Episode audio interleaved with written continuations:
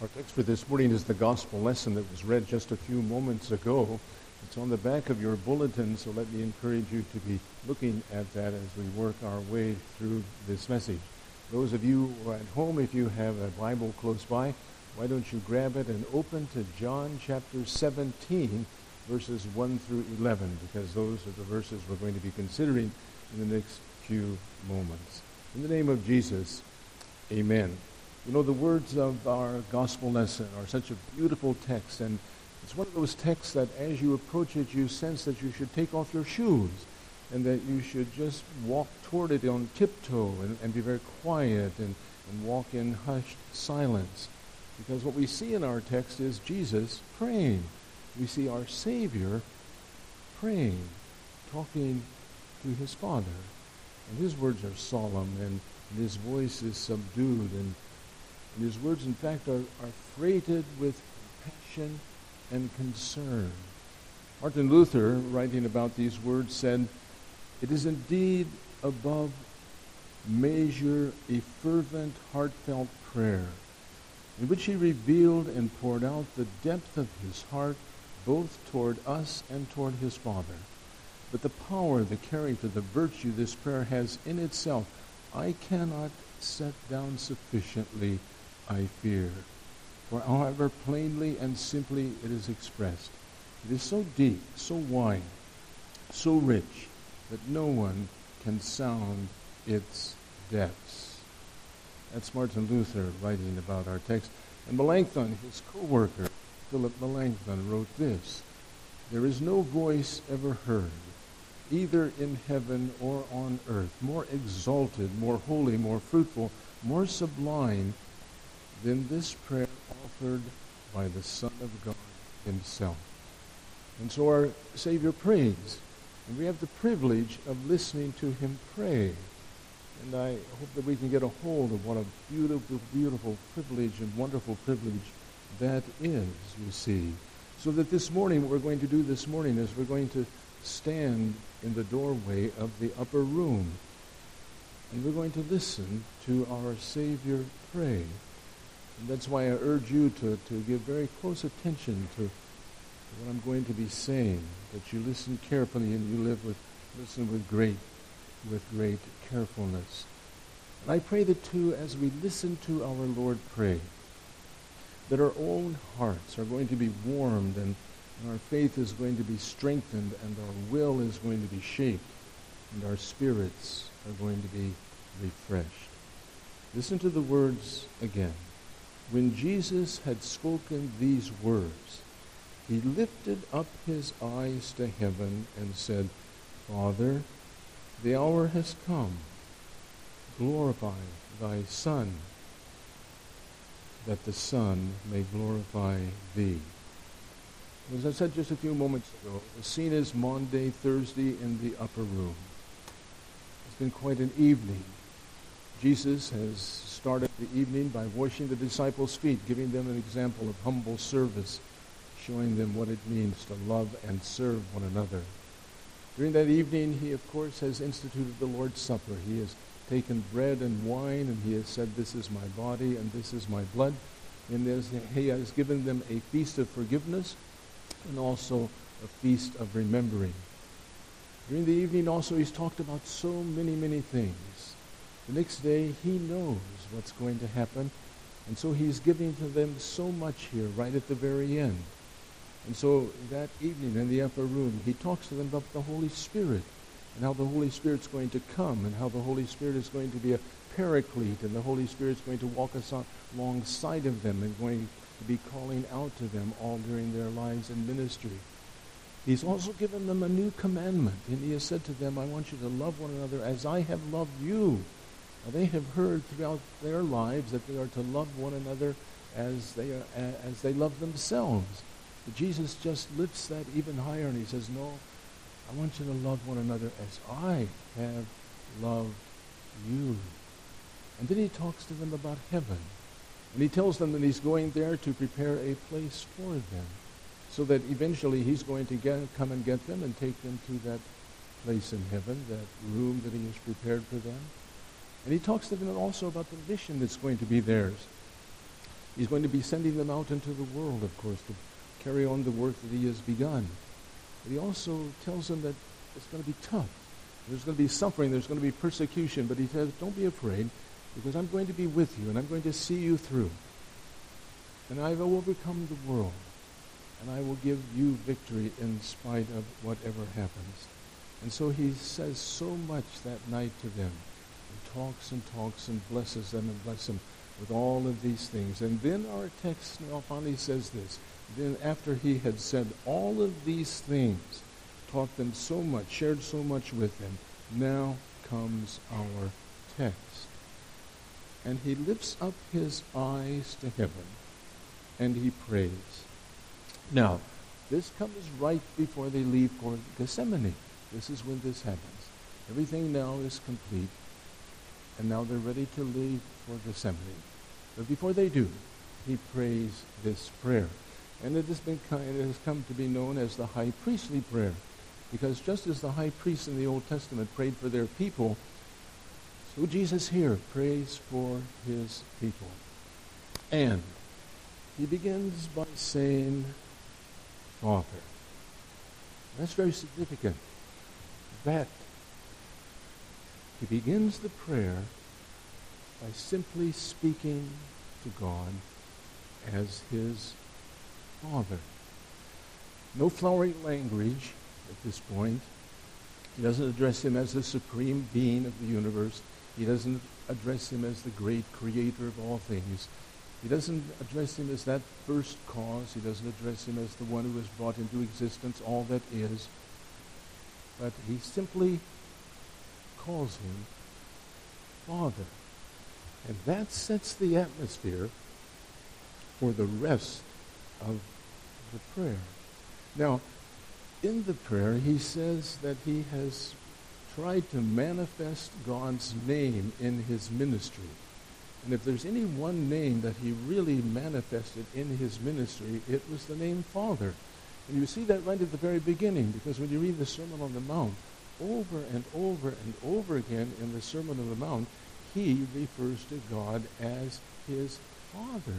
That's how he began his ministry. That's very, very significant. And then also, he told parables in which he portrayed God as Father. And of course, the most famous one would be probably the parable of the prodigal son. And in that parable, of course, we see the father is so patient and forgiving and, and what a receiving father he is. And we see, you see that all through his ministry. He taught his disciples that when they pray, they were to address God as our Father, our Father. Through his ministry, he, he brings this out so often that the heart of God is, a, is the heart of a father and that his heart is full of grace and goodness and love and, and forgiving mercy. And Luther, putting all of these things together, taught us a lesson in the explanation of the Lord's Prayer. He said, You know, remember that God is your Father. And when you approach Him, you can do so with boldness and confidence.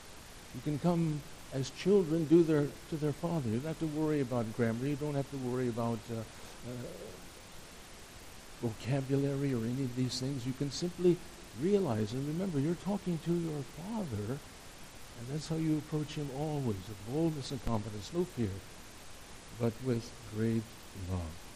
Well, what a lesson there is in these words that Jesus um, sets before us in this way. What an example, what an assurance, you see, that God is our Father and that as sympathetic and understanding and kindly and slow to anger and eager to help and guide and give and do for Jesus, his son, so also is true for us too. So the one man that said this, you know, were, we are to come to him with frankness and, and with absolute sincerity and honesty. And then listen to this, as one man has written. Tell him all that is in your heart, as one unloads one heart to a dear friend. Tell him your troubles, that he may comfort you. Tell him your joys, that he may sober them. Tell him your longings, that he may purify. Tell him your mislikings, that he may help you to conquer them. Talk to him of your temptations, that he may shield you from them. Show him all the wounds of your heart, that he may heal them. Lay bare to him your indifference to good, your depraved taste for evil, your instability, if you thus pour out to him all your weakness, needs, troubles, there will be no lack of what to say. You will never exhaust this subject. It is continually being renewed. People who have no secrets from each other never want subjects of conversation. They do not weigh their words because there is nothing to be kept back. Neither do they seek for something to say. They talk together out of the abundance of their heart without consideration, just what they think. Blessed are they who attain to such familiar, unreserved intercourse with God. As we listen to Jesus pray, my, my, we are inspired to pray as he did, and we find a tremendous lesson in his praying. But in this connection also, then we have to realize this, that later in the prayer, he speaks of the Father as a holy Father. At the end of the prayer, he calls God his Holy Father. And that's something we need to know too, because I think that's something that we forget today. That uh, as loving as he is, as loving as he is, he is still our Holy Father. He's not an indulgent Father. He's our Father who loves us with a love bigger than we can imagine, but he is not an indulgent Father. He's not too soft to be firm with us. He's not too weak to correct us. That while we can come to him with, with uh, unposed naturalness, we just don't come to him uh, in nonchalant, flippant way. That even though he's our Father and we love him and he loves us, still always come into his presence with, with reverence. We don't come like someone shoving a door open with his shoulder. We don't just barge into his presence. We come always with great respect and great reverence. He is our Father, but we respect him oh so much. And somehow we have to keep that balance always between the fact that he is holy, that holiness is like blazing light, but he's also gracious my Father who loves me, like I said, more than I can imagine. So Jesus begins the prayer with Father. And then the next words are, the hour has come. The hour has come. And what a statement that is. Several times during his ministry he has said, it is not, the hour has not come yet. Now finally here he says, the hour has come. And the question is, what is that hour? Well, that hour is the hour of the cross. That hour is the hour when the Lamb of God will be sacrificed. That hour is the hour when the ransom price is finally going to be paid. That hour is the hour when the Good Shepherd is going to give his life for the sheep. And all during his ministry, Jesus has, has taught and preached about God as his Father, as our Father, he has spoken about God's judgment. He has called people to to uh, to repentance. He has spoken about the kingdom of God. He has preached and he has taught in so many ways. And, and also he has lived a perfect and holy life. That part of, of the plan of salvation is now complete. He has lived a perfect and holy life for us. But now that hour has come in which sin must be paid for and death must be dealt with. And the very Son of God who has lived this holy and perfect life must stand in the circle of our judgment and die under that terrible judgment against our sin and the sin of the whole world, not only ours. And so that time has come when we think about all those words connected with sin, all that must be paid for our trespasses, our transgressions, our iniquities, all of those things. The hour has come that must be taken care of. So Jesus says, Father, the hour has come. I realize that. So what do you pray when you recognize that your last hour has come? Listen to what he prays. Glorify thy Son, that the Son may glorify thee. That's tremendous.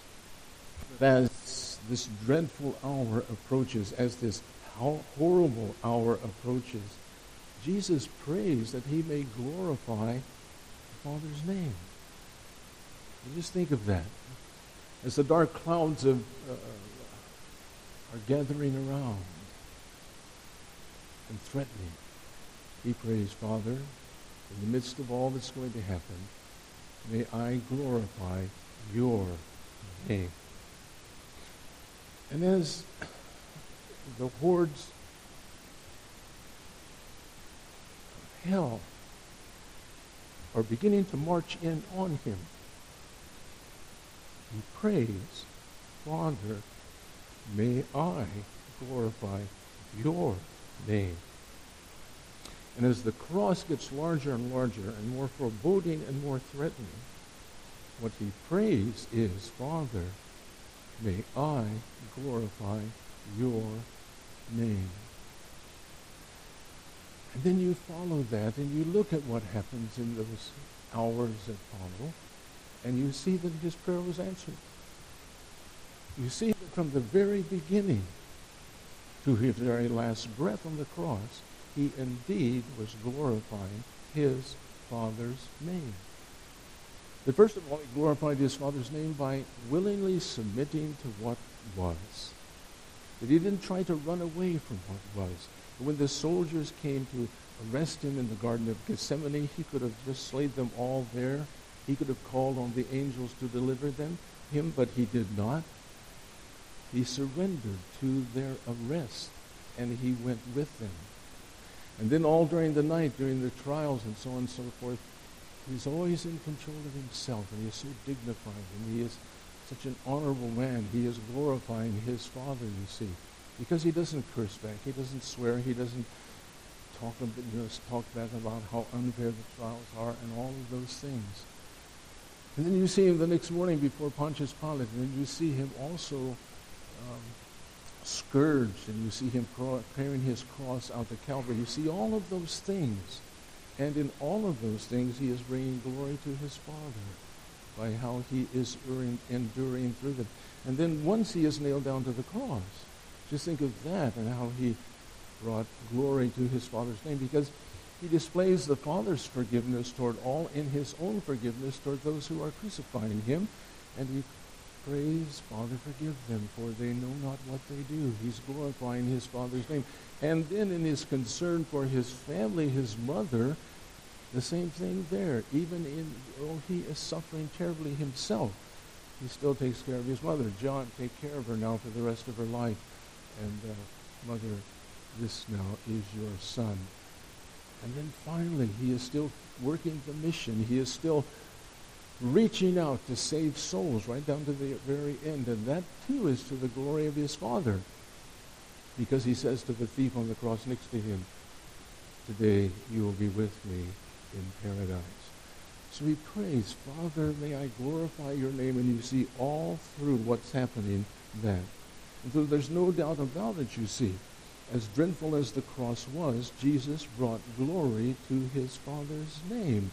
Because it is at the cross now, it is at the cross that we see the height and the depth and the breadth of God's love. And It is at the cross that we see the heart of God reaching out, you see, to to, to touch the lives of people. We see at the cross how God's great heart is yearning for the salvation of his people.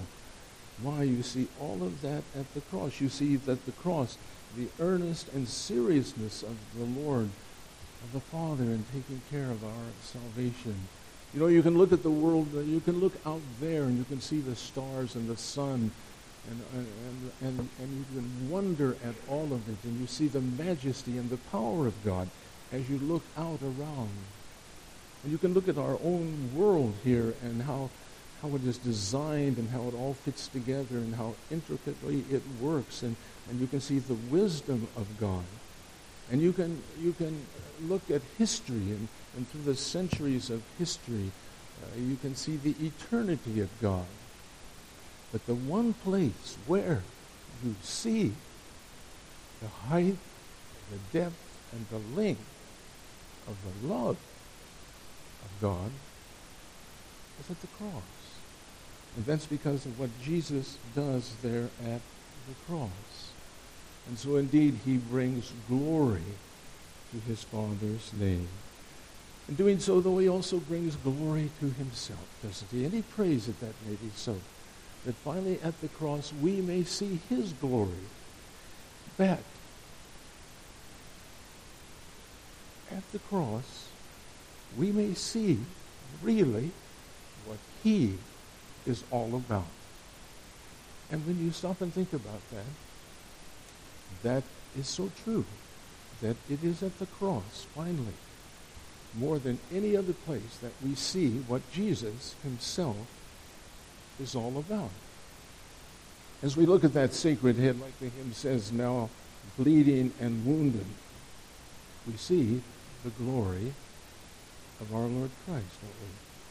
And as we see him hanging there in the eerie darkness, dying, bleeding to death, dying, suffocating for our sin, we see his glory, don't we? And as we hear him shout out from the depths of hell, My God, my God, why hast thou forsaken me?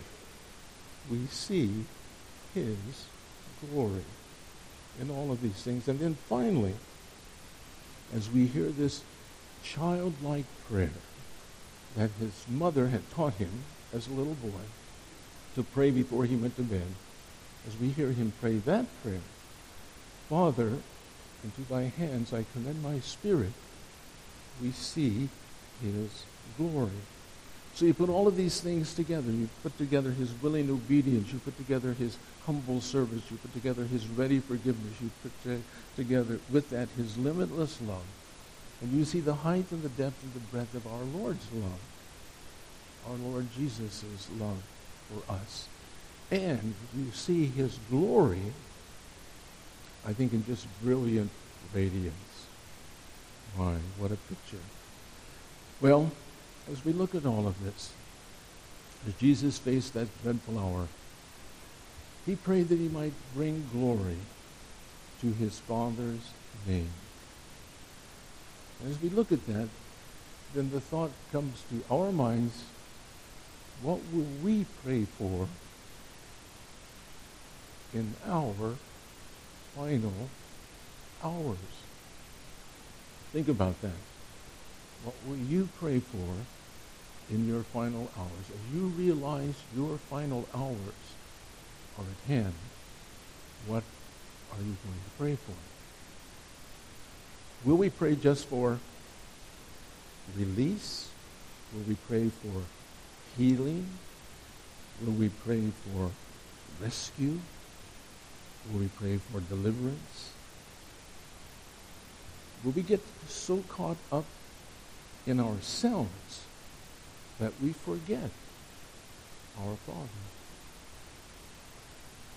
Or will we pray too that we may be witnesses to our Father right down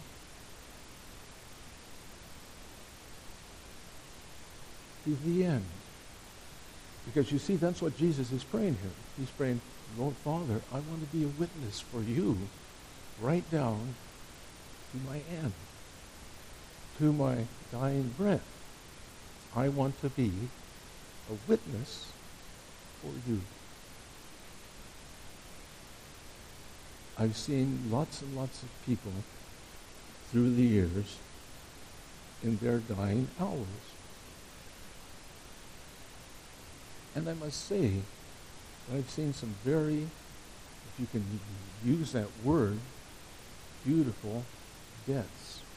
I've seen some of our people who have been bringing witness to their Heavenly Father in their dying.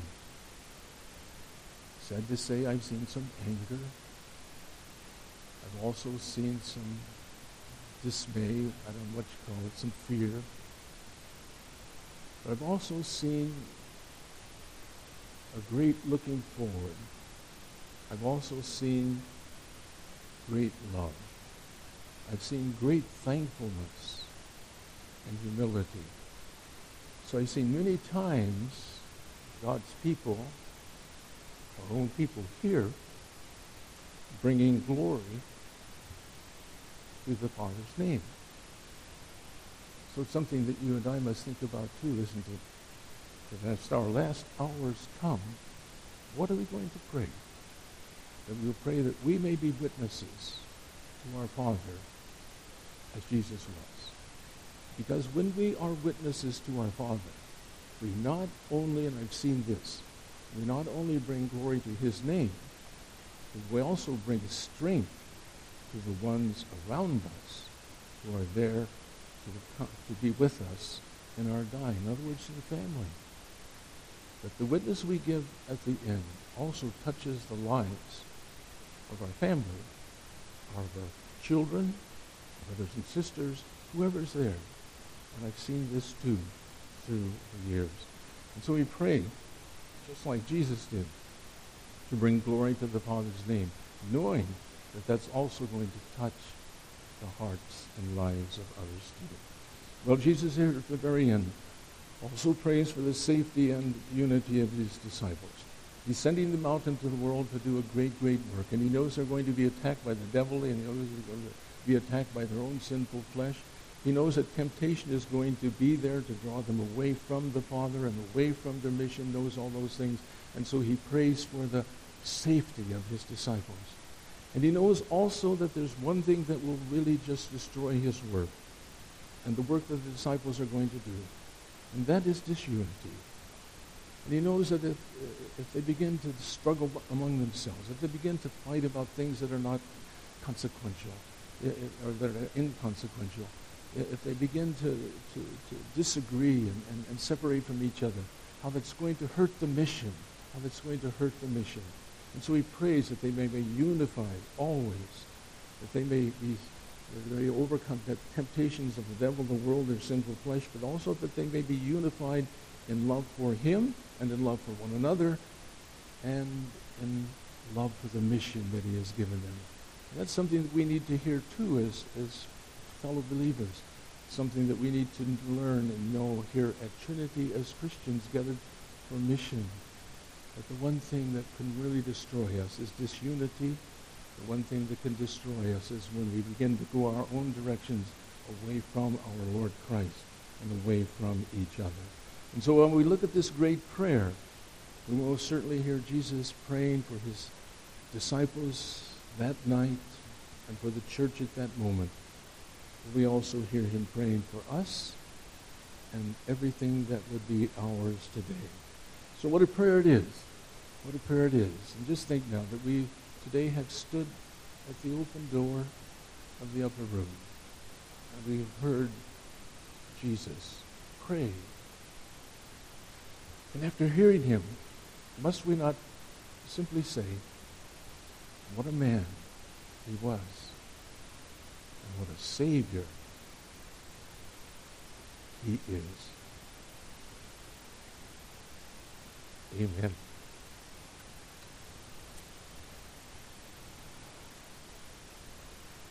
And now the peace. And now the peace of God, which passes all understanding, keep your hearts and minds in Christ Jesus. Amen.